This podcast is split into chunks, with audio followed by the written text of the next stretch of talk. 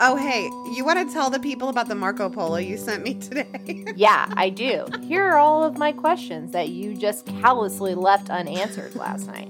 You're like, okay, good night. And then I just like laid in bed, like, uh, what in the actual hell am I supposed to do right now? like, who are these roommates? Why didn't they smell anything?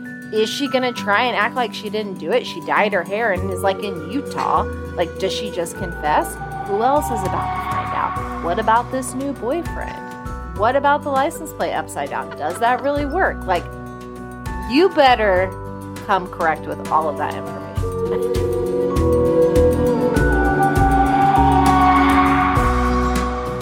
Welcome to another episode of True Crime Creepers, where we talk about all the real life creeps, from serial killers to con artists. I'm Kristen, the true crime fanatic who loves to tell these stories. And I'm Mogab, the true crime newbie who hasn't heard any of them.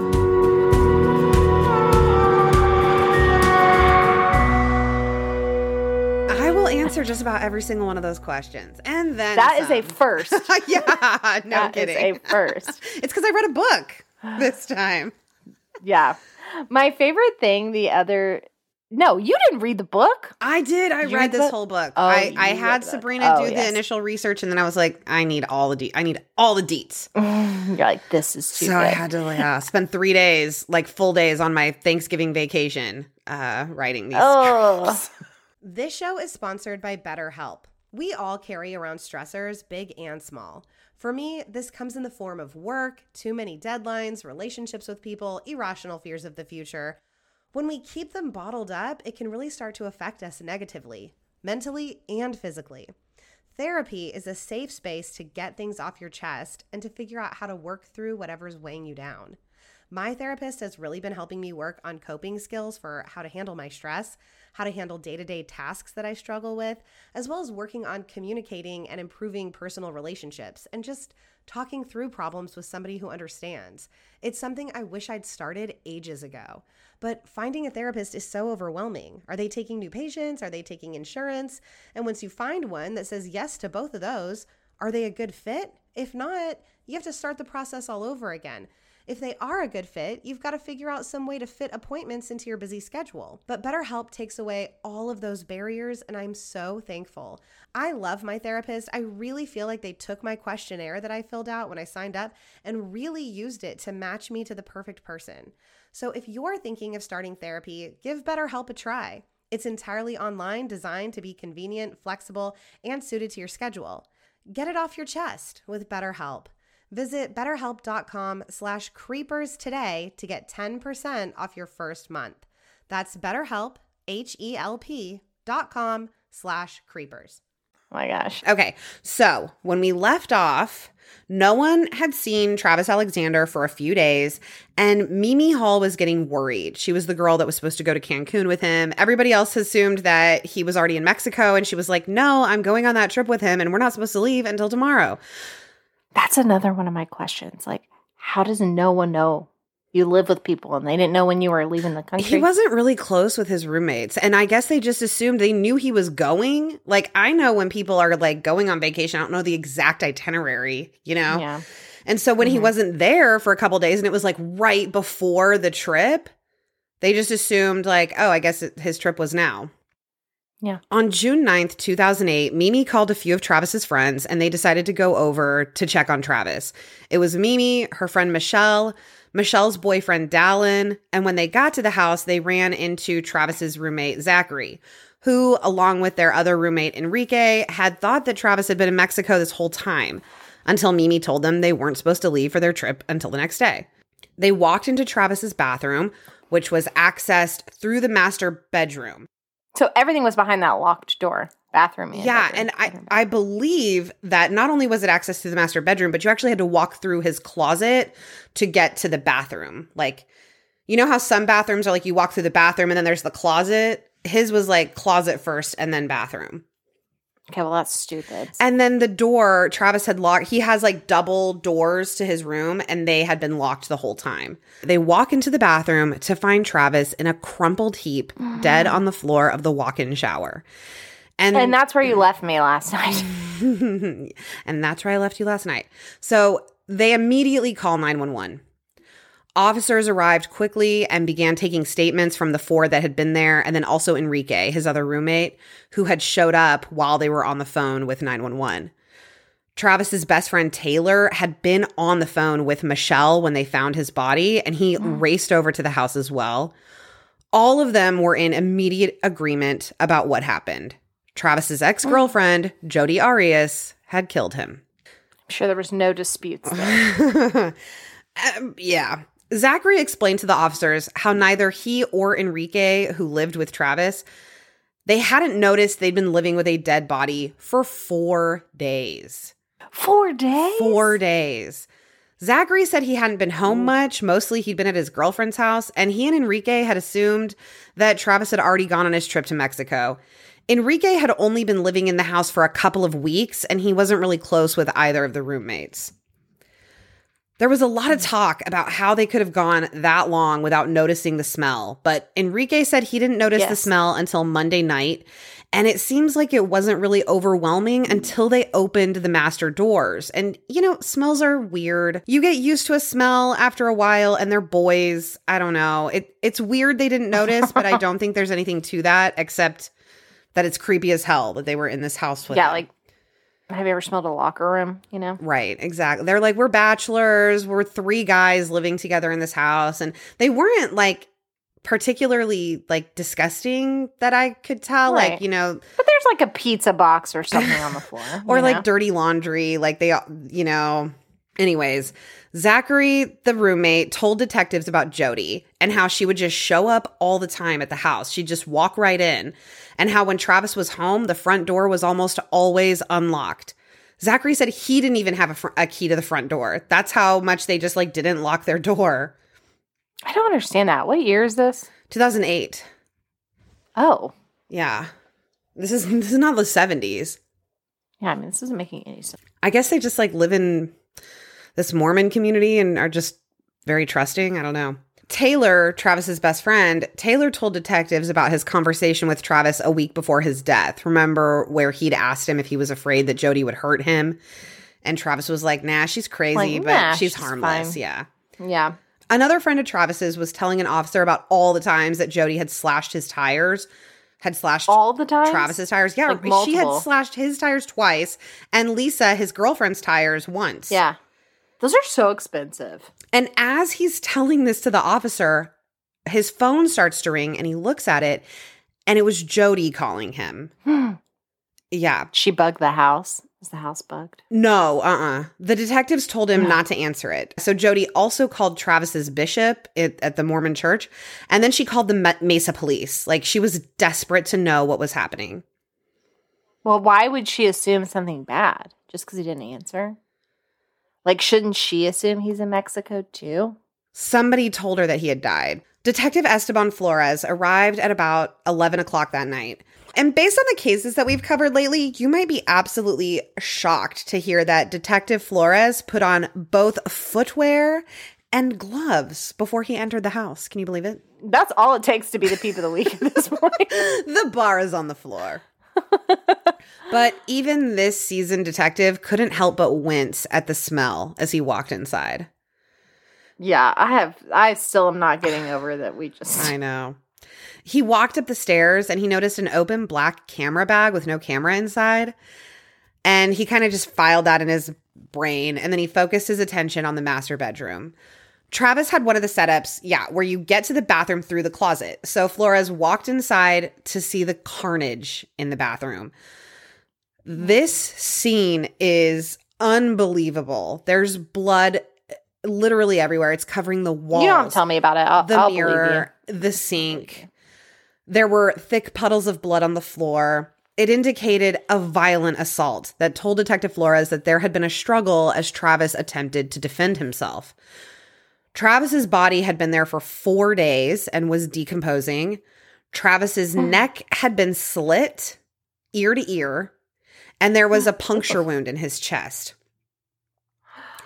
Detective Flores had seen enough for the time being. They needed to leave the house and come back with a search warrant to maintain the integrity of the ve- investigation and any criminal charges that they would later bring. So I remember we had had that question in an episode one time about like if you Yeah, like, respond to a find a body call and find a dead body, do you need a search warrant? And um, yes, they had to leave Travis where he was, which is mind boggling to me that they didn't have like the ME out there. Like that's crazy to me. It was there until the Now, next like, morning. Are the roommates like packing it back and oh, leaving? Oh yeah, yeah. Well, it's Like, a, it's close. The whole house is shut down. Like nobody. Yeah, can, like you got to move out. they they're very much controlling who's in and out at this point. As Detective Flores left the house, he passed by the laundry room and he noticed a smear of blood on the corner of the washing machine. And he thought it was weird because he hadn't seen any other evidence of the crime anywhere else inside of the house except for upstairs in the bedroom and then downstairs on this washing machine, this little smear of blood. and like, we're not washing sheets. It's not like it didn't look like anyone. I mean, I haven't seen it, but it doesn't sound like anyone was trying to clean up. Right. It's not like they were like cleaning up after themselves. Right.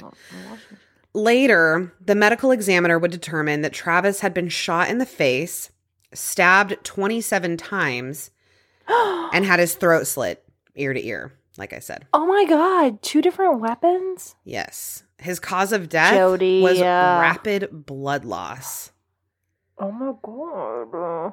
So, Detective Flores got his search warrant and he assembled a team of detectives and forensic investigators, and they were back at the house just before 10 a.m. the next morning on June 10th, 2008.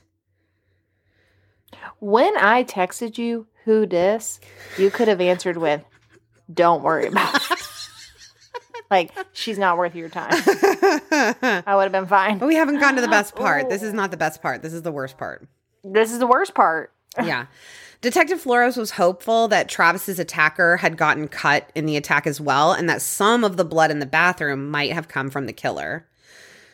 They collected as much evidence as possible from the bathroom and the bedroom. They found a shell casing of a Winchester 25 caliber gun, but the gun wasn't anywhere in the house. They found multiple hair fibers near the shower, and one was much longer than Travis's hair. They found a bloody palm print, like a full palm print on the wall that might have come from the killer. And there was evidence on the floor that Travis's body had been dragged into the shower. While at the house, Detective Flores got a message from a dispatcher that a Jodi Arias wanted to speak to him. By this time, the name was familiar enough to him, and he was actually pretty eager to speak with her. So he called her back, and she said she just wanted to offer her assistance because she knew Travis so well. But she told him that she'd been in Utah visiting friends when the murder happened, and she hadn't spoken to Travis since June 3rd. She said he was so strong, she didn't see how anyone would be able to overpower him. Detective Flores told her he figured it would have taken at least two people to have created that scene in the bathroom, and Jodi said she thought maybe one of Travis's former roommates was behind the murder. He'd lived with this guy that he'd kicked out of the house not too long before. Uh, I think because he was being creepy towards like the women in the singles ward. Other than that, that. other than that, Jodi said she had no idea who could have done this. I cannot believe the gumption to be calling. I know. Well, and they say like the killer always wants to like keep abreast of the investigation. Like they want to know what's going on. She wants to know what they have. She wants to know like what they know. Yeah, like bye. Flores found Travis's phone and computer forensics went through that and his computer. And based on the activity on them, they estimated that Travis died on June 4th. Adding other evidence and witness statements to that time, they narrowed his time of death to 5:30 p.m. Between 5:30 and 5:35 p.m. Oh. That's very accurate. yes. Flores then remembered the smear of blood on the washing machine.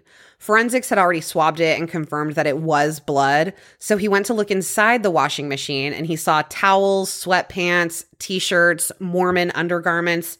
And oh, I almost forgot a black digital SLR Sony camera in the washing machine. what?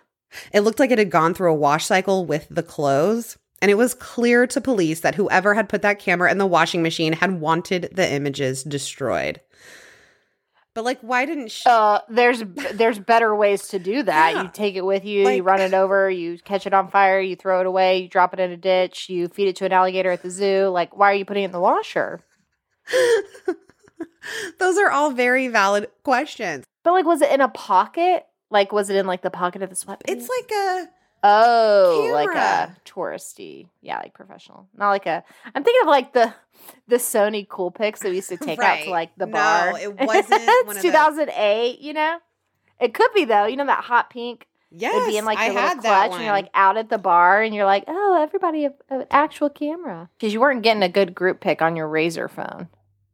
Meanwhile, Jody is just beside herself about Travis's death. She's writing poetry about it. She's posting letters to Travis on her MySpace page. She basically Oh. transformed her MySpace page into like a digital shrine for him. Is that still active? Can we get that MySpace? Oh, God, I hope so. The week his body was discovered, his sister Samantha said, Everyone loved Travis. His life was about helping other people and making the world a better place. His family wanted answers, but detectives were keeping the details of the case pretty quiet. It's like they knew that releasing every detail about the crime might somehow compromise the investigation or something. Like, oh my goodness, we have come so far. what? something we definitely haven't seen very often with these cases. Yeah, I'm feeling feeling very encouraged. But someone who was not shy about the details was Jodi.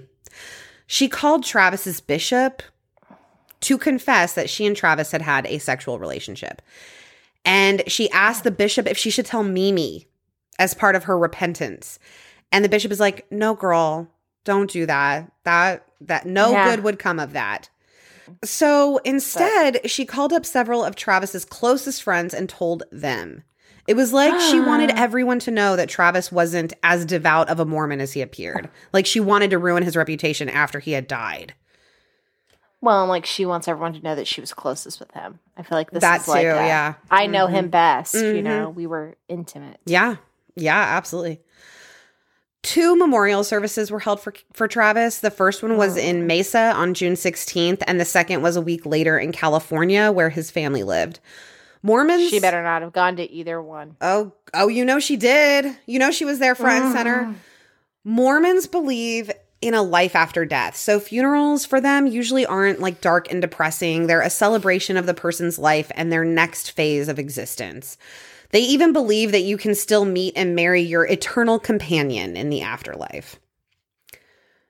Oh, that's kind of cool. I know. Like if you didn't if you didn't get it the first go around. Right. So they kind of You know? said that specifically because Travis died unmarried and so he didn't have his eternal companion, but they're like, you can still meet them after. I like that. Jodi came to the memorial in Mesa, and a lot of people thought that was really inappropriate considering they all thought she killed him.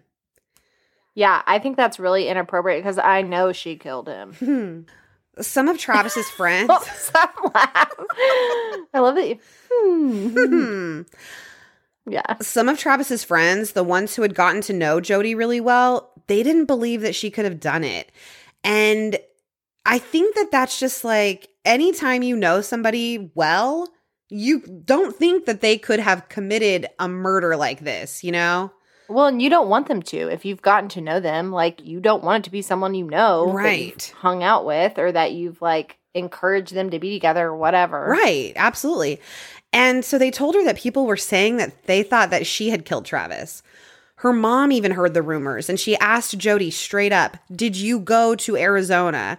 And Jodi said, Nope, I was nowhere near Arizona and I have the gas receipts and everything to prove it. Oh, that's is to me how you know. I mean, did she have them lam? I bet she had them laminated, you know? I bet she like She's laminated. already put together her PowerPoint slides. She has them in a scrapbook. Like, here's my gas Yeah. receipt from Pasadena. Here's my gas receipt from Uh-uh. Nevada. The day of Travis's memorial, Detective Flores called Jodi to ask if she'd be willing to voluntarily provide fingerprints and DNA samples. He said it was to exclude her from anything that they found in the house. Jodi came the next Girl. day with Mimi, Dallin, and Michelle, the friends that had helped find that the friends that had found Travis Mhm. to all provide DNA samples and fingerprints. Dallin, Mimi, and Michelle all also volunteered for a follow up interview, but Jodi was like, Oh gosh, I'd love to, but I'm like super uncomfy that all these people think I did it, so I'm gonna have to get a lawyer."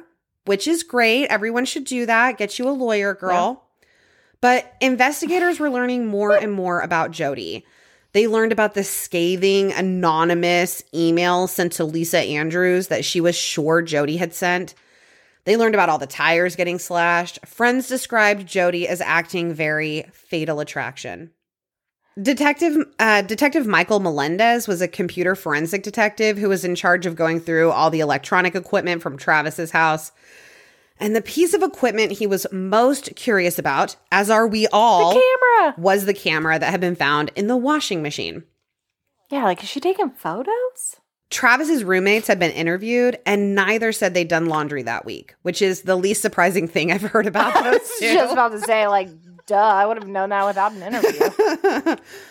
The camera had been dead when it was collected as evidence, so Melendez bought a power cord for it. And when he turned it on, he saw that the camera was no longer functioning. Like it wouldn't take pictures. He couldn't see any images on the camera's like internal memory. Mm-hmm. So he turned to the memory card, hoping to see what he could recover from there. And oh boy, what he found. Ew. It was June 19th. This is 10 days after Travis's body had been found. Melendez called Detective Flores to come down and see what he'd found on the camera. The pictures had been deleted, but Melendez had been able to restore them, and it was literally unbelievable. I mean, case, silver platter, here you go. Why? So, as a reminder, Travis's time of death was put at Thursday, June 4th, 2008, by a medical examiner. The pictures on this camera were time stamped June 4th, 2008. This the first picture that they saw 5:22 p.m. It was a picture of Travis alive in his master bathroom shower, like with his head tilted up and water splashing on his face. this is sad. I don't think I can do this. a picture taken on the last day of his life in the place he died. There were several more pictures of Travis showering, posing awkwardly for the camera. Like these weren't peeping Tom pictures. He knew they were being taken. In one of the last pictures, it was a close up of his face and he was staring directly into the lens of the camera. The timestamp was 5:29 p.m. The next pictures were more like, oopsies, didn't mean to take that. The last photo of him alive was of the bottom right part of his body. And then like like it had just accidentally gone off the camera. Yeah. And then 44 seconds later, a picture was taken that was blurry and dark of the ceiling above the shower. 62 seconds later, another photo, dark and unclear. Melendez had enhanced it to figure out what he was looking at. It was a photo of the back of Travis's head with blood dripping down his arm, and someone was standing in front of his body in the picture. All you can see of the person is their right pant leg and foot. They were wearing a dark colored sock or shoe with striped sweatpants that had a zipper on the back of the cuff of the sweatpants. The next picture also had to be enhanced. It was of the baseboards and the bathroom hallway, and you can see a blurry image of a figure on the floor, and it looks like someone is dragging Travis's body. What is happening? The killer had accidentally photographed the victim while committing the murder. Too bad they couldn't make out who the other person was in the pictures. I I mean, I feel like we can. I feel like the sweatpants are pretty descriptive. Yeah, they never found the sweatpants. But you know what they could make out? The other person in the pictures taken 4 hours earlier at 1:44 in the afternoon on June 4th, 2008. Several Jodi. very X-rated photos of Travis hmm. with a woman. A woman that Detective Flores immediately recognized as Jodi Arias. She had not been in Utah that day like she'd said. She had been in Travis's bedroom, adjacent to the crime scene. OMG. It's like I knew that, but like hearing you say it. that there were photos. I mean, Come on. She went through all that trouble of like mapping out, turning off her phone, getting gas cans. She could have taken that memory card and thrown it out her window on the drive through the desert, and it would have been nobody would have ever found it. Could set it on fire. yeah, she Could could have burned it. literally fed it to an alligator at the zoo. She could have literally taken it to the dump and thrown it in the garbage.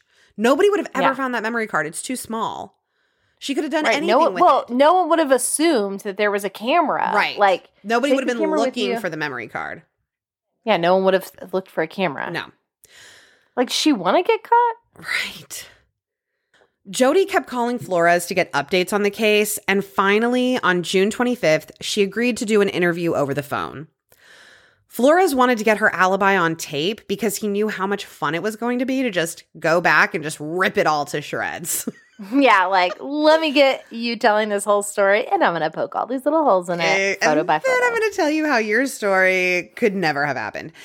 He made it seem like they were just completely clueless about this murder. She told him all about her road trip and how Travis had made her feel guilty for not coming to Arizona to see him. She said they talked on the phone on her trip, but it was just to pass the time on the road. She told him all about getting lost on her way to Salt Lake City and how she got there the morning of Thursday, June 5th. oh, yeah, how she went 100 miles all the way, but then that added another extra 12 hours. Another extra like 24 hours. Yeah. She also told him about their ongoing sexual relationship, but she said they both knew they weren't exactly on a path to marriage. Both of them knew that. Did they, though? Did they, though? Flores asked her about the camera like towards the end of the conversation.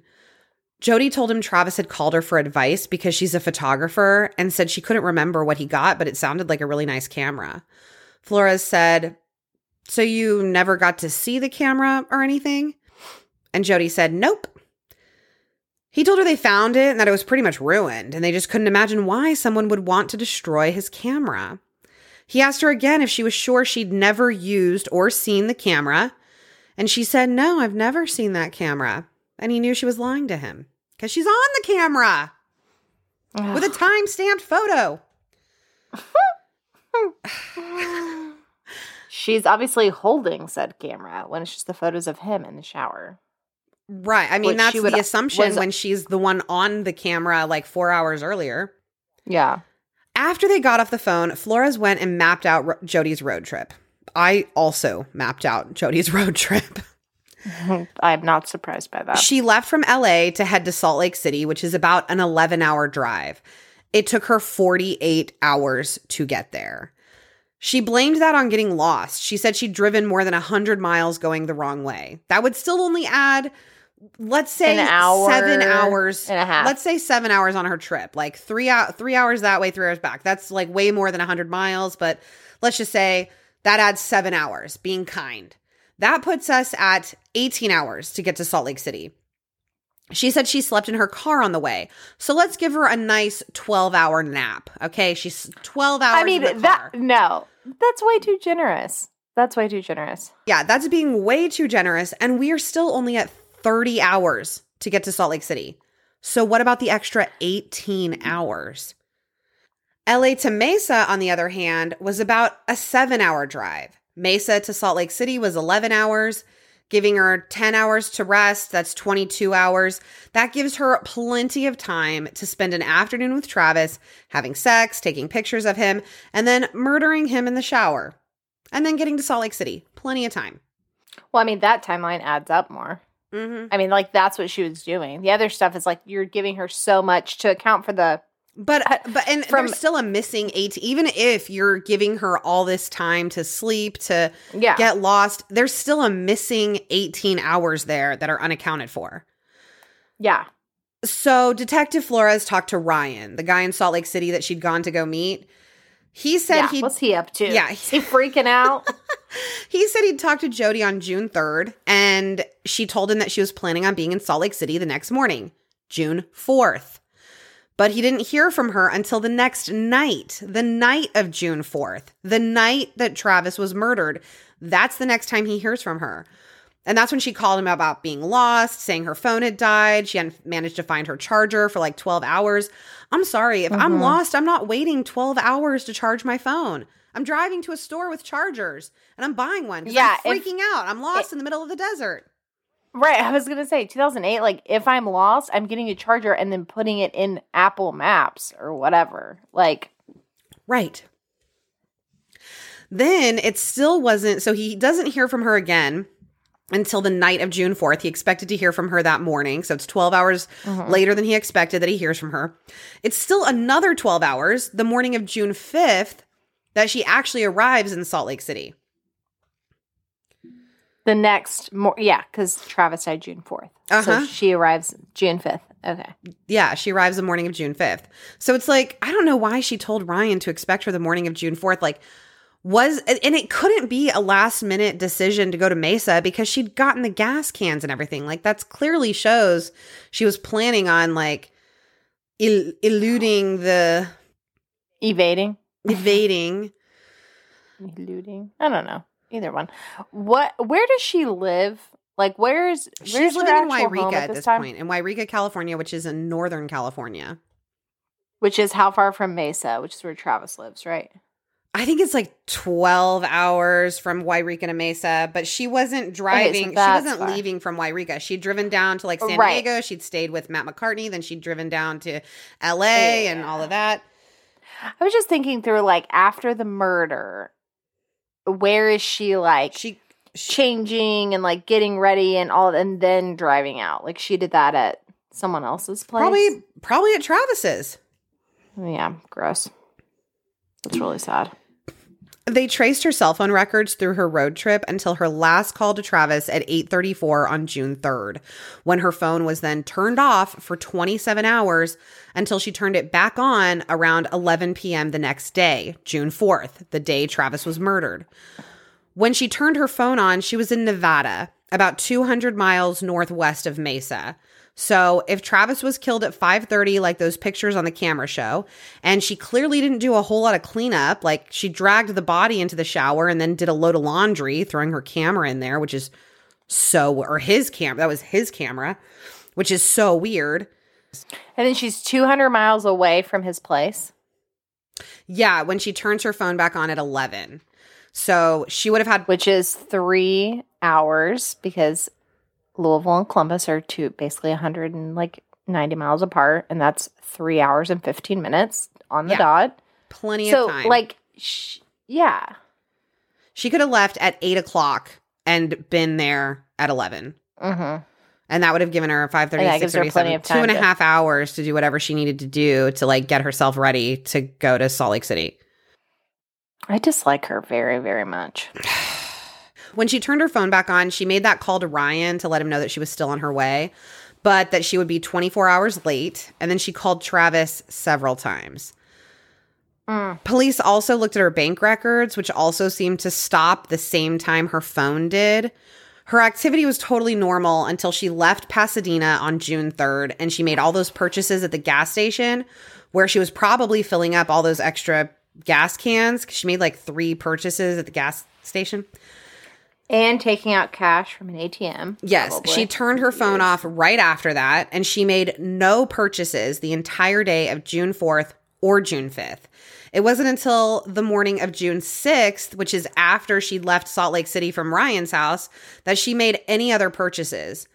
So she's going to tell people that she made it all the way from Pasadena to getting lost, driving 100 miles out of her way to Salt Lake City, drove around Salt Lake City because they went to like a few prepaid legal events. She drove her car. Then she left Salt Lake City and made it to Reno, Nevada without needing to fill up on gas. Even a large Dr. Pepper? No, like you at least need a Slim Jim or a snack. You need gas. I mean, you need gas. Girl is in a Ford, not a Tesla. Not even a Prius. Well, she's in a Ford. She's in a Ford Focus, though. I mean, three gas cans. That's th- three full tanks of gas. I mean, But that's what I'm saying. She's not. uh, We're assuming she doesn't have these gas cans. Like she didn't like make up this whole thing. Like she would have Oh. needed to fill up on gas oh yeah, yeah. on those, you know, hollow lost Yeah. days of she's not on a phone and she's Yes. nowhere on the bank. And it just happens to be the day that Travis dies that Right. everything is radio silent. There's no activity. Yeah. Yeah. It's pretty obvious that she filled up those gas cans and used those. Like she would have had to have gotten gas. This makes me think about carrying cash. Russell's always like, "You don't have cash on you, like you, you know, to be safe, carry cash." I'm like, "No, I want a record of where I'm at all the time." Get the receipts, get them laminated, put them in a scrapbook. yeah.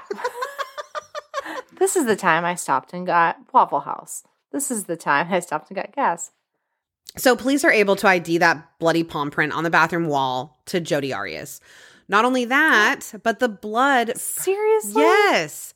Not only that, but the blood from the print came back as a mixture of Travis and Jodi's blood. It matched her on all 16 genetic markers, like very clearly it was her blood. Her trial better last five minutes tops. It lasted like five months. On Oh, July 9th, 2008, a warrant was issued for her arrest, and officers flew out to California to arrest her for first degree murder. Flores was one of the officers there, and when he arrived, police in Yreka told him about the burglary at Jodi's grandparents' house. Remember how six days before the murder, a gun was stolen from their house? The gun that was stolen had matched the same caliber that was used in Travis's homicide. but he was shot and stabbed. Yes, That's wild to me. I It's, know. like really terrible. I know. They also discovered that Jodi had purchased a gun on July 1st after the murders, which they thought was odd. Officers arrested her at 6:30 in the morning on July 15th. They asked her if she understood her rights after they'd read them to her and she said yes. And then she asked if it would be possible for her to go get her makeup. they said no, but they did go back and do a full search of her grandparents' house where she was living and her parents' house where she'd grown up. And there they found a box of 25 caliber ammunition. I hope they rummaged all through her little makeup. That's what I hope. When they pulled Jodi in for questioning, she pulled a shaggy. It wasn't me. I wasn't there. Are you sure that's me in the pictures? Because I wasn't there. You did not say. she explained away the blood and the hair, saying that she used to bathe Napoleon, Travis's dog, in the shower all the time. The dog, by the way, went to live with one of Travis's best friends, Deanna Reid, who lives in California and gave him a really good life. So Oh, thank you. Thank you for that update because that would have consumed the rest of my brain space. I know the dog is fine. All night. Jodi said she would never hurt Travis. Then she said, Let's say for a second I did it. I wouldn't even say I was jealous. If anything, or if anyone, Travis was jealous. Hmm. She said there was nothing that could link her to his house that night. She said Oh, the woman in the photos serious? looked like her, but it wasn't her. And she said it wasn't her foot in the blurry photo of Travis's body. Oh my god, this is some Zanny the nanny stuff. They brought up the bloody palm print and she said, It can't be my blood because I don't have any cut, because I don't have any cuts that would have bled. Except when she showed up at Ryan's house in Salt Lake City, her hands were all bandaged up and she said she'd been bartending Fingers. and broke a glass. But she was still denying it. Once she was faced with every piece of evidence, she started crying and said, I'm just feeling all the things I'm potentially going to miss out on with my family. Then, when Flores told her they were going to book her and she would be standing trial, she asked if she could clean herself up a bit before they booked her. Then she looked up at the ceiling and said, You should have at least done your makeup, Jodi. Gosh. Oh my goodness. She was really upset that she wasn't going to look good in her mugshot, that she already knew would be all over the internet. Her mugshot, by the way, looks like a school photo. Like her head is tilted and she's smiling. I gotta show you this. Yeah, please do. I was just Like, look at this girl. you never think about like how you don't know anyone at all and then you meet them and you start dating them and you really have no idea until you're like in in it like Uh-huh. whether or not this person is like stable. you know you just meet people whether or not it's like you're gonna date them or they're your friend or whatever like man i'm at capacity no new friends here like I know. Okay, do you see this picture? what is this That's her mugshot. If you like cropped this where you couldn't see the orange and white, this would look like a senior photo. I, that's what I'm saying. It looks like a school photo. She looks adorable. It's stupid. She's like soft smiling. Yeah, I know. I've got to I've got to delete this out of our text. It's gonna keep me up. I'm deleting this. Okay. Like it's just like all it's like all of our texts like, hey, blah blah blah, and then boom. Jodi. just Jodi and and her thin eyebrows. The next day, Flores interviewed her again, and this time her story has changed. Turns out she was in Arizona. Imagine that. Yeah. I mean, you'd have to I mean you have to admit at least Like you can't be like it was it wasn't me. It wasn't me. Yeah. but it literally was. You saw me? You even caught me on camera? Mm-hmm. It wasn't me. You know? she told Flores that Travis had wanted her to come to Arizona on her road trip, and initially she'd said no. But then she called him back and said she changed her mind because she missed him, and she took the 400 mile detour to Mesa. She got to Mesa around 4 a.m., and she said he was up when she got there, but his roommates were asleep upstairs. So Jodi and Travis went upstairs to his room and fell asleep. They both woke up around one in the afternoon and the roommates were gone. They never saw her there. Travis got out his new digital camera and took pictures of her. They hung out, they had sex, and she got him to agree to that photo shoot in the shower. wait, he got her to agree or she got him to agree? She got him to agree to it. Oh, so she was taking like she admitted that she was taking the photos. Uh huh. I uh am not trying to like, you know, I'm all for sex positivity, but like f- nude photos and like naked photos and all that is like not anything that ever f- seems like a good idea to me. Yeah. like and ever. these photos, they were taking interested. like close ups, Mogab. Ew. Yeah. That's not flattering on anyone. No. But like, not of the face. Like, you get what I'm saying, right? Like, Yeah, I get what you're saying, and I'm not interested in any further details. I don't want to give them. you. Goodbye. I do not want to give them. Did you see them? Oh God, no. Is the book is the book like a photo? You know, in the middle of the book, it's got like the 20 pages of color photos. I mean, I had the ebook, but no, I didn't see any photos in it. They're like, here is the SD card from the digital Right. camera. She said he didn't really want to do it at first. He felt uncomfortable for the first few photos. And it's weird. then he like kind of got into it a little bit, I guess. And then she didn't know what happened after that. That was uh what does she mean? that was all she remembered. But then the memories came back to her. Don't worry. They came back So she just like blacked out from that part, but then like remembers after like leaving and everything. Like that whole like right. But then suddenly, Mm-hmm. Mogab, she remembered what happened. Okay, this is what happened.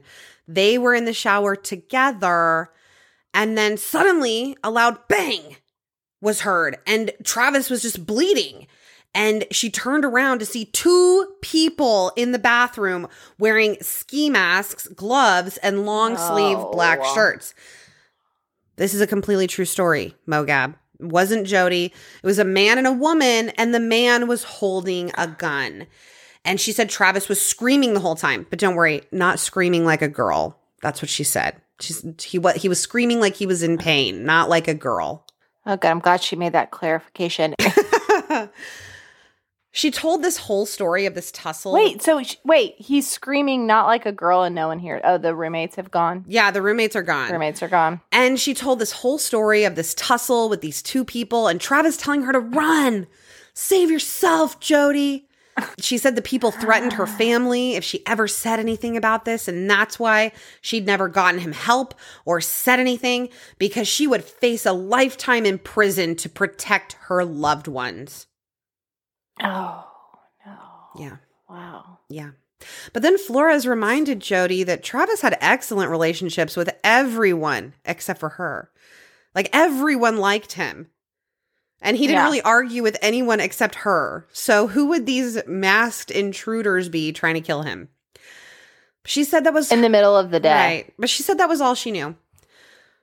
Flores told her she was Yes. so obviously lying, but she stuck to her story. This second far fetched story. And like she leaves, then she just drives to Utah and doesn't think to call. Even though she's called the detective, she's not like, "Hey, someone like barged in and shot him." Right. Right. that just didn't. Yeah, she just Okay. left. Mhm, Yeah. because they were going to kill her family. They had she said they they went into her purse and they got her ID and they knew where she lived and they were going to come and kill her family if she ever told on them. It is always surprising to me how much time and like forethought goes into I'm going to turn off my phone. I'm going to use cash and not a bank receipt. I'm going to get all these gas cans, but I'm not in this like 48 hour drive that I'm doing. I'm not going to think of like a good story. Right. Like, I, I- don't understand how you can't come up Or with anything. I'm going to make sure that nobody in Mesa sees me in Mesa, but I'm going to take pictures. Yeah, I'm going to not take the camera. I guess she like then deleted I the think pictures. she wanted to be caught. Like, I think she wanted. I don't know. I think she's like so obsessed with I him. think she also assumed that when she deleted the photos that they were deleted, that they were gone. Nothing's ever deleted. The internet is written in ink, Mark. It's from What is that from? social network. oh yeah. The only thing that ever is deleted is that like one word document you that forgot you to cannot save. recover. It- yeah. You cannot recover, and it's like your twenty page Uh-huh. paper for a final. happened to And, me. you know that's never recovered. But Right. But these pictures of you in his Yeah. bedroom on the day that he was murdered, yep, those we can get. the text message you send to your ex late at night, yeah, Right. th- those will come Mhm. back. But Mhm. This episode is sponsored by Prose. Supporting our sponsors really helps support the show. A couple of years ago, I decided it was probably time I figure out some kind of skincare routine. But the problem was, and has always been, too many options. I don't know exactly what I need or what's best for me and my skin. So, thus far, my solution has been to just buy a skincare line off the shelf and hope it helps. But that's all about to change when my custom skincare from Prose comes in. Each and every bottle of Prose custom hair and skincare is made to order and personalized with a unique blend of naturally powerful and proven effective ingredients to meet your needs.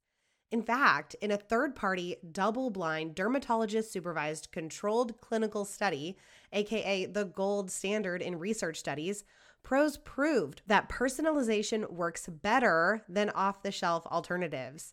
Try it for yourself and get your healthiest hair in 30 days or get your money back. Prose is so confident that you'll love your results that they're offering our listeners an exclusive trial offer so that you can see the difference custom care can make.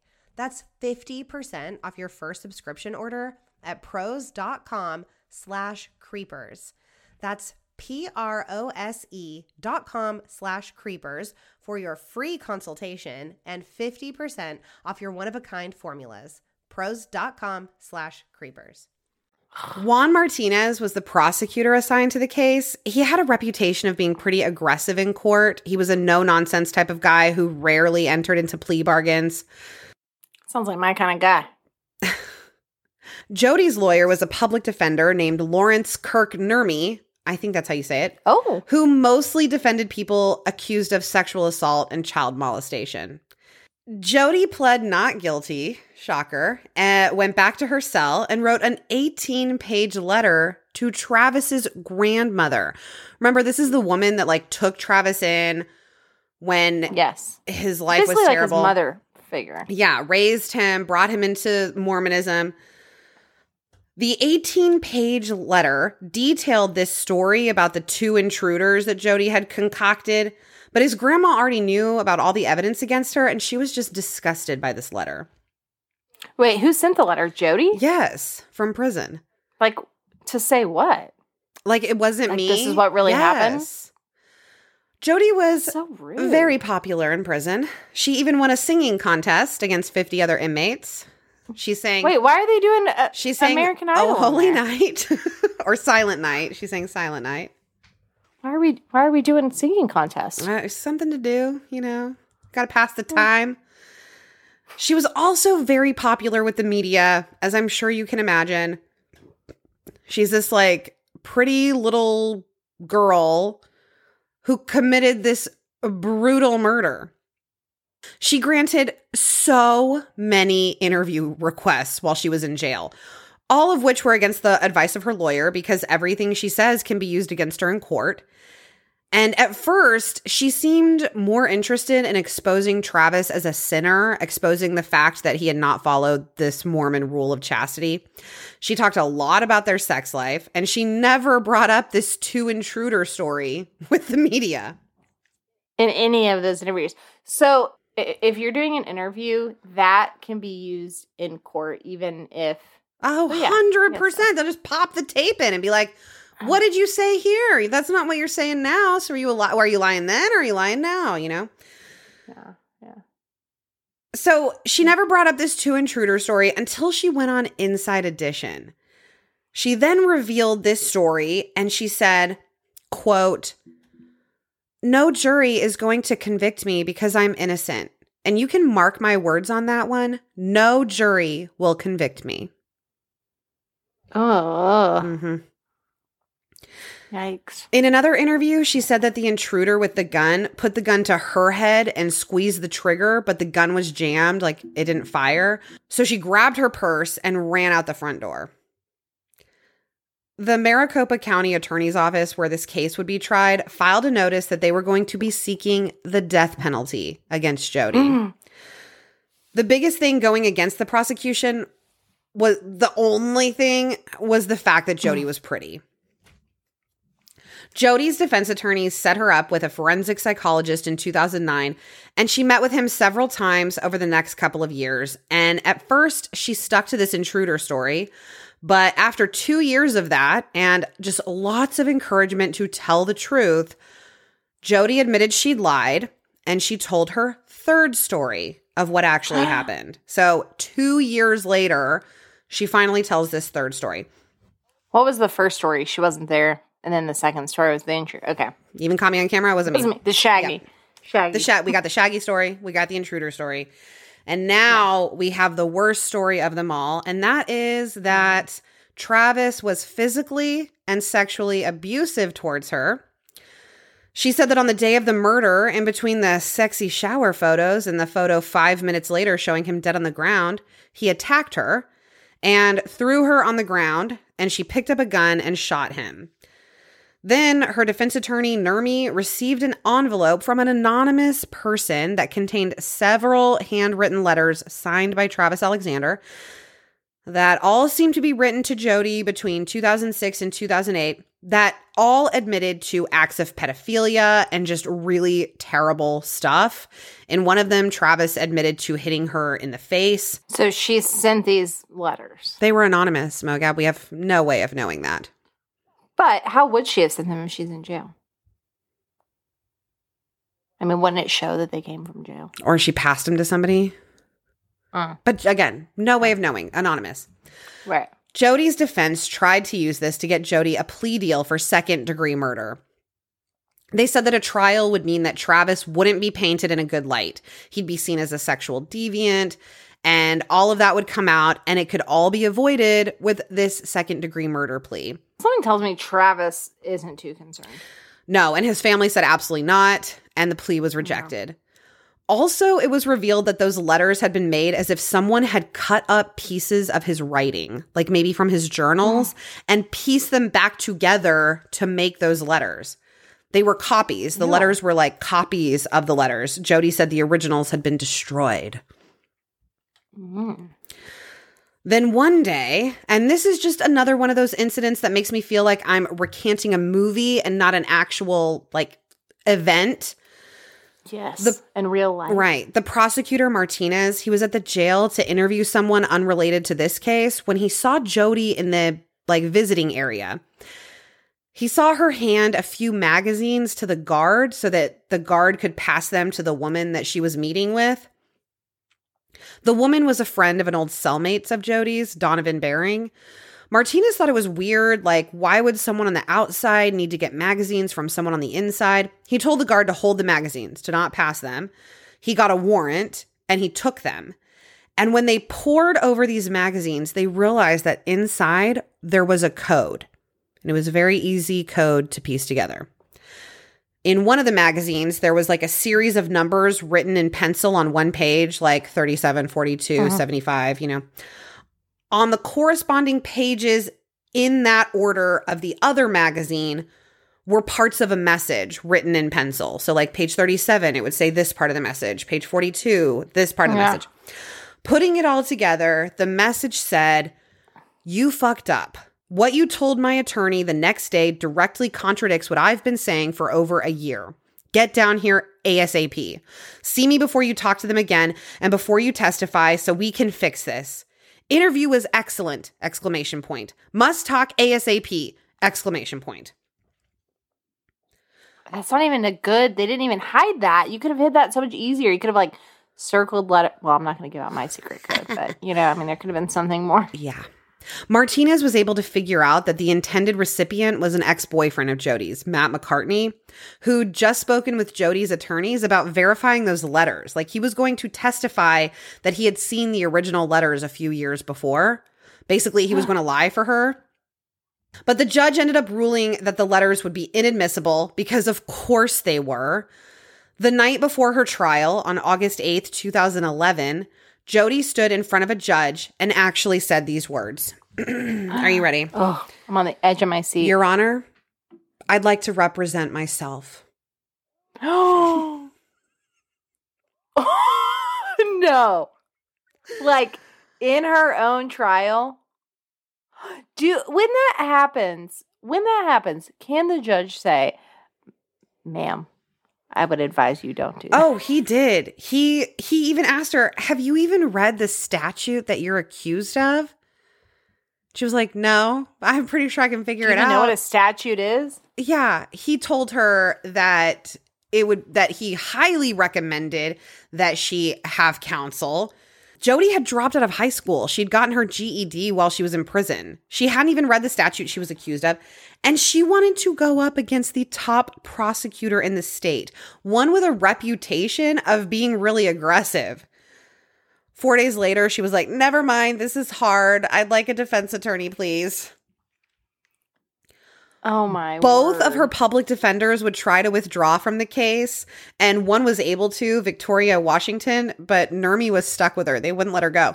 And I'm going to say this here. I have it at the end, but he actually ended up getting disbarred because he wrote a tell-all book about her, like obviously like going against attorney-client privilege.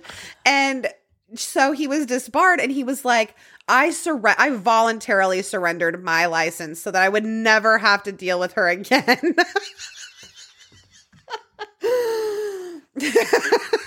Someone please send that book to our people. The new attorney that replaced Washington was named Wait, is that the book you read? No, uh, the book I read was called Picture Perfect. It's like a big Jodi Arias book. The new attorney that replaced Washington was Jennifer Willmott. And once she was on the team, Jodi's defense became very clear. They were going to say that Jodi had dropped Travis's brand new, nice, fancy camera, and he had become so enraged that she was forced to kill him in self defense. They have thrown out so many stories. Right. And remember, uh, this self defense consisted of 27 stab wounds, a slit throat, and a shot in the face, which was probably done after he was already dead or while he was dying. The Yeah. bullet.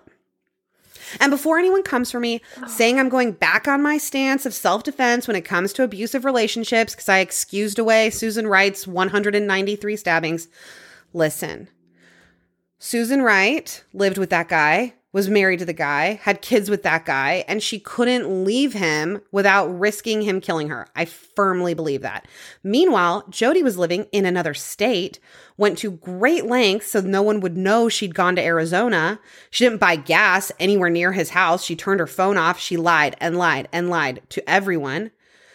I hope anyone who has ever listened to a single other episode of ours knows how seriously I take domestic violence situations. Like, I'm a firm believer of listen to all women, listen to them, investigate. And I listened to Jodi's claims. And I looked at the fact that there is not a shred of evidence to support anything that she says and that she is lying. And what really makes me mad is that it's people like her that make it so much more difficult for actual victims of domestic violence to be heard. So no, those two cases are not the same. I don't care that Susan Wright stabbed him 193 times. Not the same. Jodi's I feel like you're like shouting this at me. Um, but I, but I, I understand. I understand why this is necessary. Excellent. I can. Good. I just want to make sure. want to make sure we're on the same page. Jodi stabbed Travis 27 times, shot him, and slit his throat. And she's now saying she did it in self defense because he attacked her for dropping his new camera. And I just, she called a couple days after or a day after, called the detective, is like, I just want to help. I don't know anything. Mm-hmm. And now it's, oh, I, like, even if you didn't do it and you didn't know anything, you'd be like, I was with him that morning. Right. I left at whatever, at 2 p.m. I was there at like and- one. I left around like four, and he was fine when Yeah. I left. Yeah, exactly. Mm. January 2nd, 2013. This is four and a half years after the murder of Travis Alexander. Jodi's trial begins. This was one Four years later? four and a half, yeah. This was one of the most high profile trials in Arizona history. One person actually scalped their seat in the courtroom for $200. Where where was I? Why did I I feel like watching this in real time would have been Interesting. something. Yeah. Jodi looked a lot different at the trial after spending over four years in jail. She had a bad haircut and she wore horn rimmed glasses to her trial. It was not the same tilted head smile as in her mugshot. In his opening statement, the prosecutor Martinez went through the crime.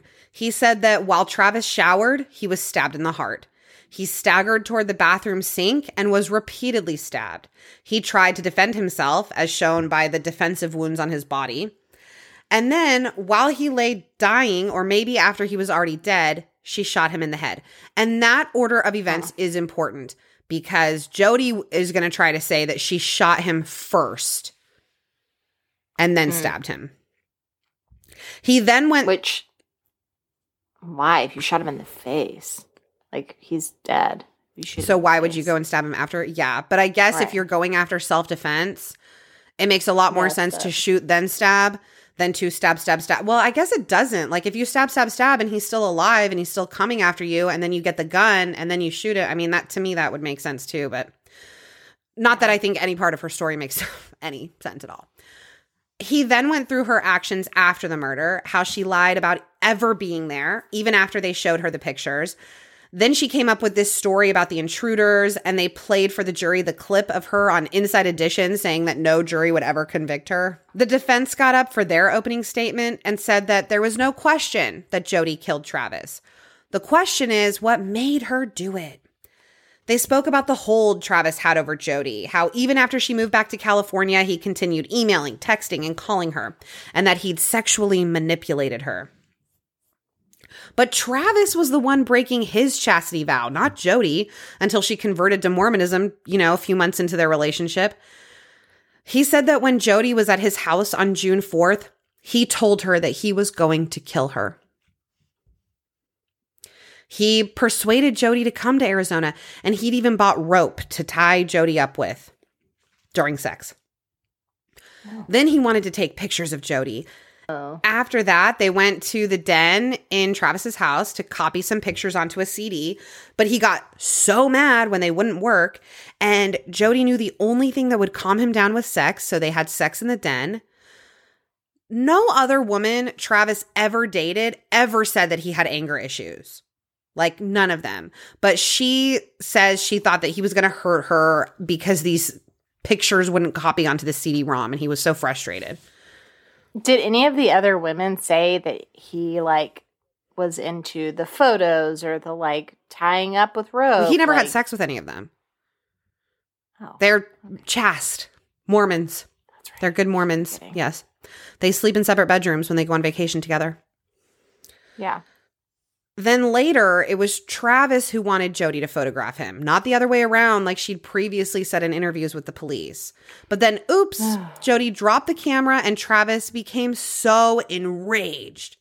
He lunged at Jodi in anger. Her life was in danger, and she had a choice to make to live Over the camera? or to die. I mean, what else do they have? Like, what else could they say? Yeah.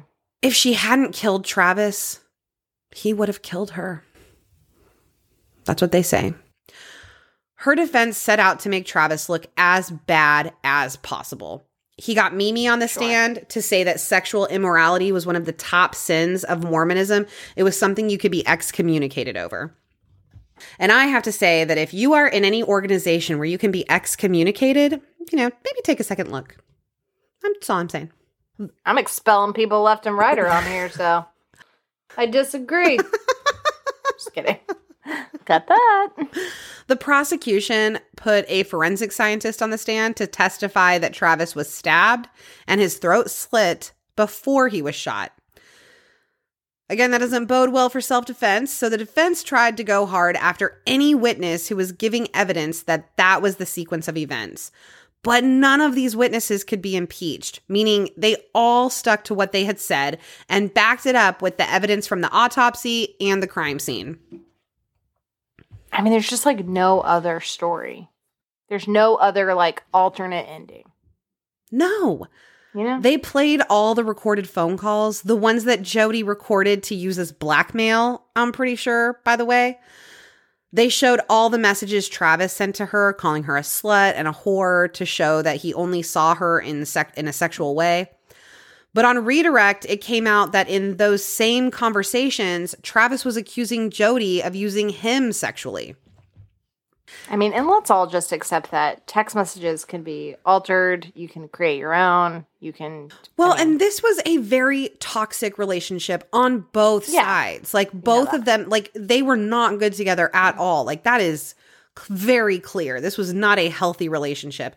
But there is nothing to show that he was a had a pattern of abuse towards her. And he didn't Yeah. have abuse towards any other woman that he ever dated or anyone else ever. Towards the start of the trial, Jodi made her last ditch effort to walk free from jail. She had her mom go to the National Enquirer so that they would hmm. print those letters supposedly written by Travis. She only had the electronic copy, and her mom told the reporter that she was only giving the letters to them because Jodi wanted her to, and that Jodi had several other letters that she was holding off on releasing. But the scheme backfired because even the Inquirer saw the real story here that this was Jodi's last ditch effort to walk free from jail. They Yeah. found a source that said this just shows how desperate and evil and manipulative Jodi is. So that that was the story they went with. yeah, that's so they ran that Yep. one. After outlining every piece of evidence against Jodi, the photos, the DNA, the phone and bank records, everything, they rested and it was the defense's turn.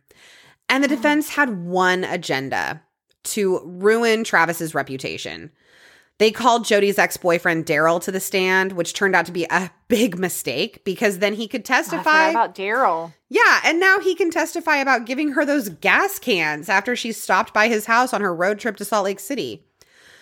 Oh no, Lisa Andrews testified that Travis had never been rough or inappropriate with her at all. And then Jodi Arias took the stand. She testified that she killed Travis, but only because he attacked her and she defended herself. She talked about how she felt used by Travis and how in public he wouldn't even hold her hand. Yeah, he was a terrible boyfriend to her. Terrible. But there are pictures of him like with his arms around her on vacation and stuff. So it really was just around his friends and mm-hmm. everything, which terrible. He's not a good boyfriend to her. like in the Taylor Swift "All Too Well" short Dropped film. her hand. because that part breaks Dropped her hand. Ugh, in front of his In front of his his friends. friends. Yeah. Yep. Ugh, Jodi I know it all too well. Jodi spoke on the stand for 18 days. Oh no! It was unprecedented. I don't get this. That's so much talking. I don't think I could do that much talking about my whole life. And I can talk. A lot of her testimony was just going into details about like every single sexual encounter they ever had. Also, on the stand, even without those letters, she tried to paint Travis as a pedophile. And I'm not going to say how because I think it's a total lie. And I just think it's so disgusting that she would try to do that to someone who's been murdered, who she's murdered. But it's definitely worth noting that there was no pornography of any kind on his computer. Like he had no porn on his computer. No pictures of children ever turned up in his room or anything like that. She said she grew Yeah. scared of him over time. He would get violent on occasion. She said he pushed her down twice. He backhanded her. He grabbed her wrist. He choked her. The worst was when he picked her up and body slammed her on the ground, calling her a bitch. he kicked her and broke her left ring finger, and she held up her hand. She held up her hand to show how crooked her left ring finger was uh, as a result of that incident. She'd told Detective Flores that the injury had happened on the day of Travis's murder. So, another a different story about her crooked pinky or her crooked finger than what she's telling at trial. And there was never like any phone call to the police of like domestic Nothing. disturbance, Nope. like nothing. No. that No calls to one's ever 911. No anything, which happens in domestic violence circumstances, Right. but there are other ways that you can corroborate stories like that, and none of that is Right. here. She explained away the gas cans by saying that gas was cheaper in Utah and she was on a budget. And Yeah. yeah, and she stuck to her story about turning her phone off because she couldn't find her car charger. But in this version of events where it's self defense, she'd been at Travis's house. She couldn't get a charger together that whole time that she was in Mesa at his house. Like she's taking a 24 hour detour from someone that was expecting her. And she couldn't turn her Uh-huh. phone back on for a minute because she said it wasn't dead. She turned it off because it, it was dying. It's about Yeah. to die. Well, then what's the difference? You'd at least, if it's going to die or you're turning it off, like Right. you still can't use it. I'd at least use it up until it dies. Exactly. I would I would at least use it to the let same. the person know that I'm going to be a day late so they're not like worried about Yeah. me. So that, you know, tell them that she's stopping off in Mesa to see a friend. Nothing in her story checks out. I mean, just nothing. Did that guy break up with her? That's what, that's what I really need to know. Well, yeah, he's not Where's sticking by her in prison. He's like married now and yeah. Oh. She said she didn't have a gun or a knife with her when she went to Travis's house. She said when Travis started going after her after she dropped his camera, she remembered seeing a 25 caliber gun he kept in his closet. So she ran there and got the gun and he charged at her and so she pulled the trigger. She doesn't know. But where's that gun? There was no gun in that threw house. it out the window in the desert, which she admitted to. She took it with her and threw it out the window in the desert because she didn't want any. I, I don't. Yeah. She doesn't know how he got stabbed so many times or how his throat got slit. And she doesn't remember dragging him across the bathroom floor or putting him in the shower. But she remembers dropping the knife. She put it in the dishwasher. She brought the gun with her and threw it in the Ew. desert. And she also took the rope that she'd been tied up with and threw it in a dumpster behind a gas station. She explained the bandages on her hand, saying they really were from a broken glass at work, but the attack had reopened the wounds. Hmm. On cross examination, Martinez went after her hard. He picked apart every single story she gave. He showed journal entries and text exchanges on the days that she said Travis had abused her. All these text exchanges and journal entries are very lovey dovey. She wrote, I love his lips in her journal on the day she said he backhanded her. Martinez played the really cheery voicemail Jodi had left for Travis after she'd killed him. She like had called him um on her Mhm. way to Salt Lake City and was like, "Hey Travis, like just wanted to let you know I'm on my way to Salt Lake City. Just was calling to see what you were up to." Obviously a ploy to cover up her part in his murder. Would she have done that uh-huh. if she had just killed him in self-defense? She's going to call and leave all these voicemails to him like, "Hey, yeah, acting like why? Why wouldn't that be like why would you be covering it up like that?" Right. What's the explanation of okay? You just killed him in self defense, and now you're calling, pretending that you, he's alive when you know that it was self defense and you Right. killed him. Like, Right. who are you leaving the voicemail Right. for? Her psychologist got on the stand and testified that Jodi had PTSD. A domestic violence expert testified that she believed the relationship was very abusive. But the prosecutor pointed out that her opinion is based completely on what Jodi is saying and not on any other evidence at all. And then they ended up getting into a debate on the stand about whether or not Snow White was a battered woman, which essentially discredited her.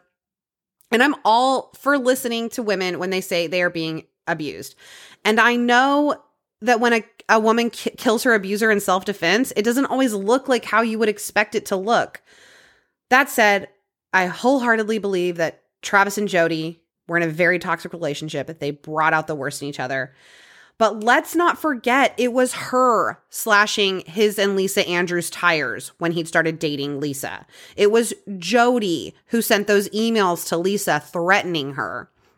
And it's Jodi now saying that she was never jealous, that Travis was the only one that was jealous. Like, this was a messed up relationship.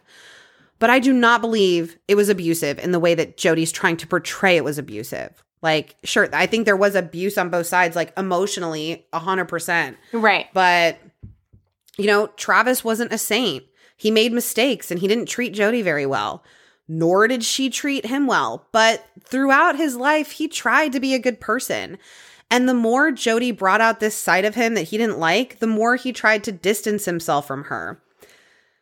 I just feel like either the Hughes or his roommates, or if he would have been physically abusing her, I feel like someone would have seen. Like, would have known, would have been like, hey, man, like, he wasn't living alone. And if they want to bring out if they want to bring out everything Travis really did in his life at trial, fine. Like yes, he broke the chastity vow. Yes, he wasn't great at boundaries. That happened and maybe it's time we look inward at how damaging vows like chastity vows can be because of things like this. But what's really really messed up to me is when she started making stuff up just to completely ruin his reputation. Like stuff that had literally Mhm. no corroboration when he's not there to defend himself. And why is he not there? Yeah. Because she slaughtered him. But who does she paint as the victim? Herself. Man, I don't know that you've ever gotten in so hard on someone. really? I mean, you hate her. I mean, I hate her too, but Jodi. you're like, really? Man, I can feel it. I hate it because Yeah. I hate any any woman that lies about domestic violence because it's such a serious problem Right. and it's so hard for women to be believed. It's so hard. And it's so Mhm. damaging Yeah. and it's so dangerous. And when women like this get up there and lie about it and try to use that, like use things that are actually happening to people to get away with murder, it makes me very angry. Flipping tables. we're to flipping tables over here. We're bad flipping God, tables. take a Truly's. Oh. Oh the gosh. prosecution put a psychologist on the stand that said Jodi had signs of borderline personality disorder, which, uh, yeah, signs of borderline personality disorder include self image issues, difficulty managing emotions and behavior, and a pattern Check, of check. unstable relationships. Check, check, check. I have that in my notes. I was like, am I self-diagnosing me or Jodi?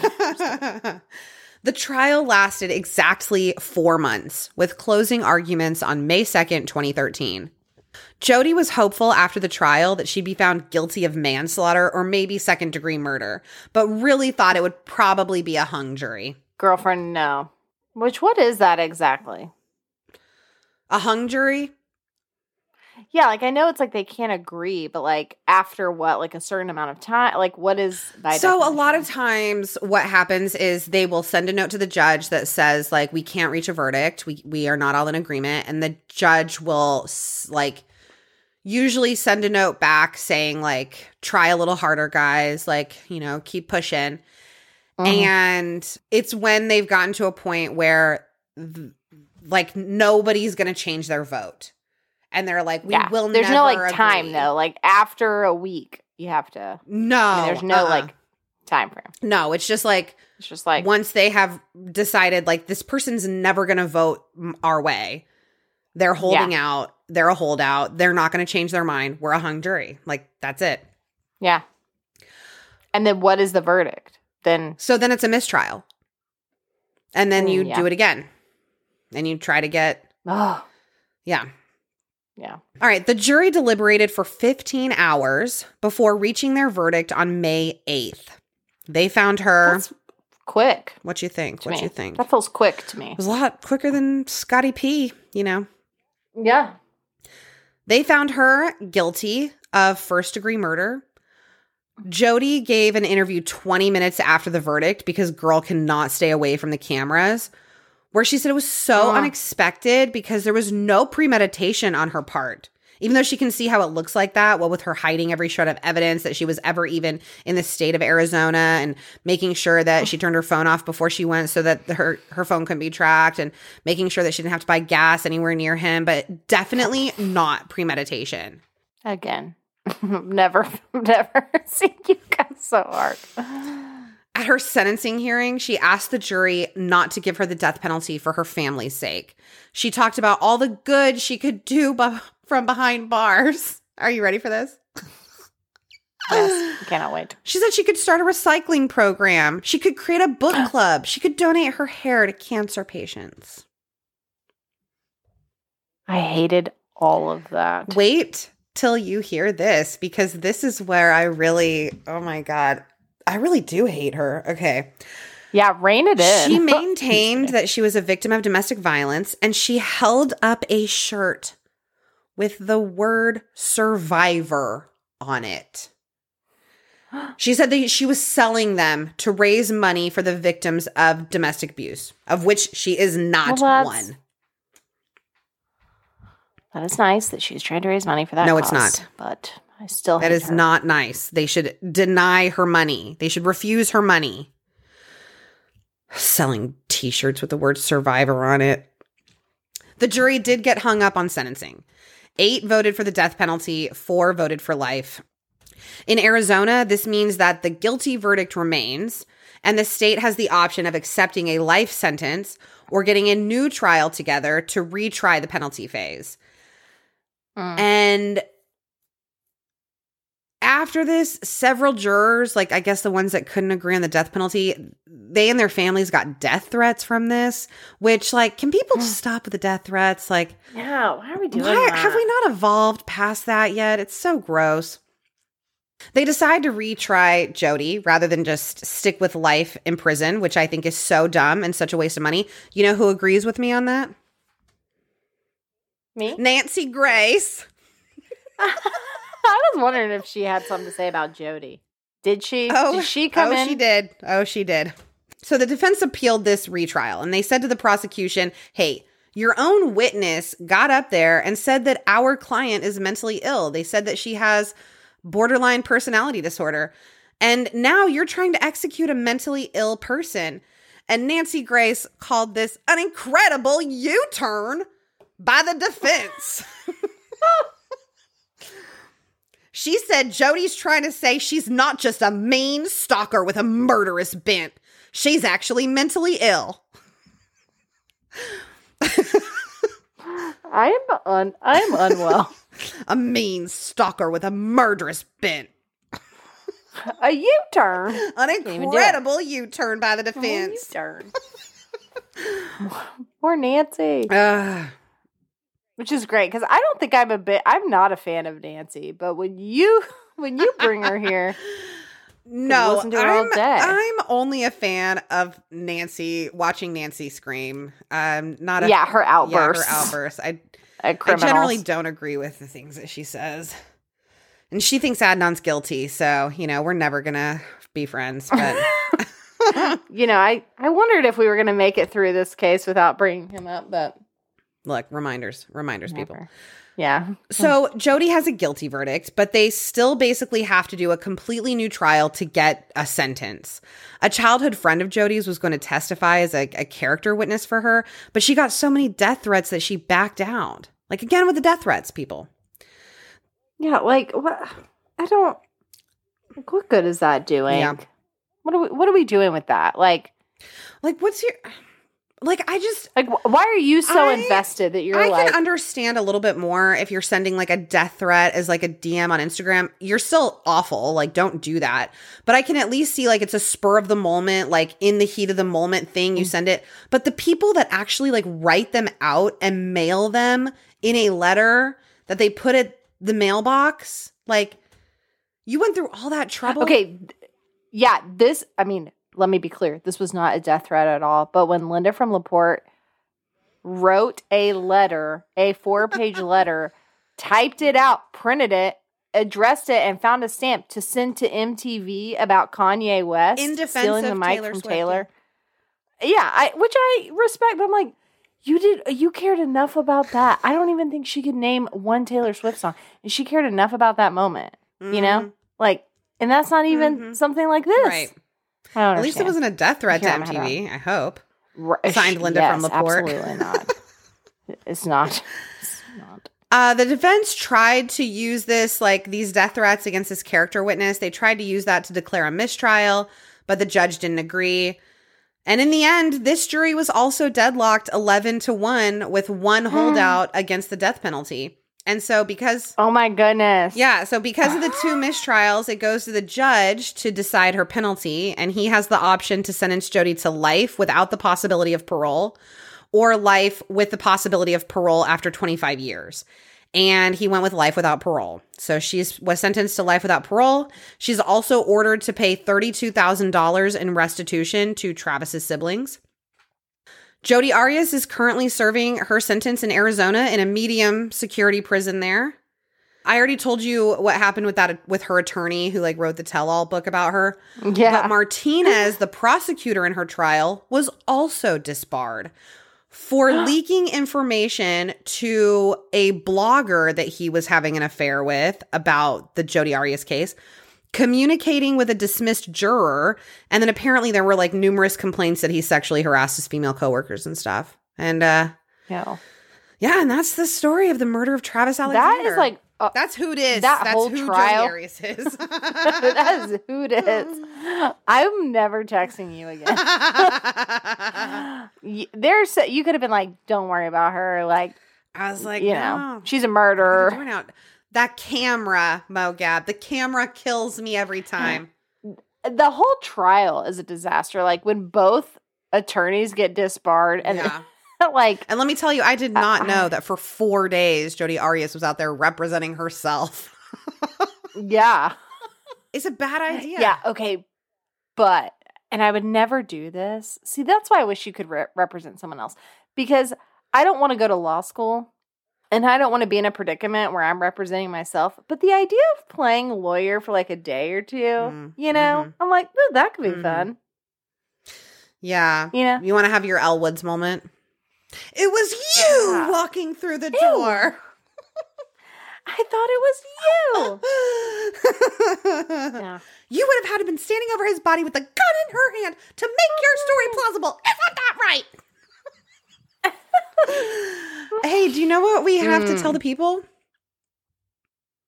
Yes. That we're on vacation again. Okay, so we are going another break. Uh it's the holidays again. I know this is the Don't be mad Please at us. Don't be mad at us. We just need a little break with over the We holidays. just don't have. We honestly don't have an option. Tra- it's not even that we want to take a break. I mean, we Mogab's do, literally traveling for like travel. six weeks, and we're recording twice while she's out, and there. So now there's just like Literally, I can't do more cannot record on And then an I'm going out of town, so to visit some family. Um, so we are taking the weeks of Christmas and the weeks of New Year's off of the podcast, but we will be back on January 6th. We will also still have bonus content for you on our Patreon. So the mini creeps will be coming out. We have a few of those lined up. And we have our December bonus episode that's coming out. And Yeah. so we'll still have that content for you. So if you are going to miss us over Christmas and we hope you we we are going to miss all of you. I hope that you miss us. Find us at a Waffle House in Houston. Oh you. yeah. And uh you can always go and subscribe on our Patreon at true crime or at patreon.com slash true crime creepers. Uh the link is in our show notes on our Instagram bio, et cetera, et cetera. All right, and that's uh that's it. Do we have No, shout-outs? it's not. We got shout outs. We got a we got a little a little bop to Oh play. yeah. Oh my god, we got our jingle. We had to skip it last Roll time. the clip. Roll the clip. Shout out time. Shout out time. Shout out time. Shout out time. It's time for shout Jody with an I, not Jody Arias. Jody J. Jody J, not A. Jody J. D- is Jody Arias with an E? No, it's an A. Nan. Oh no, it's it's spelled No. like that. J O D I. Oh. Yeah. Oh. Okay. Jody J. To be Jo- clear. To be clear, not Jody. A. You go. You go, JoJo. You go, JoJo. Uh, maybe we should have pushed that back. yes. Sorry in advance. Thank you to Jackie and Rebel. Major shouts, Jen fur Richter. Oh god. Cry laughing emoji, cry laughing emoji. Uh, and major shouts, Hannah Cardenas. Thank you so much, all of you. no, you better you didn't read the phonetics on that. That's what I would have said too. Hannah Carr. Man, Yeah. she really put it out there, and Mhm. I really messed it up. yeah. She really she like that's phonetic. Carthenas, right? Carthenas or feel Th- right. Carthunas, Carthanus. Carthenas. Hannah. Hannah, Hannah, let us Hannah know. we want to Carthenas, know now. I'm sorry, I Could be just said typo? Cardenas without even looking at your pronunciation. But Hannah, is it Carthinas or Carthinus? Please please let us know. Carthenas. Slide in our DMs. Carthenis. Hannah Carthenis. That's right. Okay. Thanks, Hannah. Well, she gonna let you know if it's not. Thanks, Hannah. Oh, Hannah, you're the best. Hannah. All right. Thank you so much to everybody, to all of our Patreons, uh, subscribers. You guys are just so great. We love you all. And to all of our the listeners, thank you for listening to this episode. You can follow us on uh, all the social medias Instagram. I was about to say MySpace. I was literally about to say MySpace. Facebook, we might be Twitter, though. uh, at Creepers Pod. And is that it? Ooh, your girl's got a tweet. Yeah, yeah, we're not as active on the twit on the Twitter machine. Instagram is really where it's at, and our Facebook discussion group. All right, like that's really our our bee's knees. I'm trying to And it might be MySpace. I may have. I got a little free time on my hands. I might be.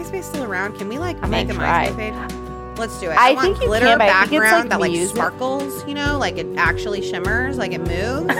and I want Yes, I want NSYNC playing in the background. Okay, but I was maybe gonna go with Hilary. Oh, oh, okay. All right. Let the rain come down. All right. Well, thank you for listening and uh, subscribe so you'll know exactly when our next episode will drop, which will be January 6th. So have a happy We're gonna miss. Everybody, and we'll see you on the 6th. Bye, peeps and creeps.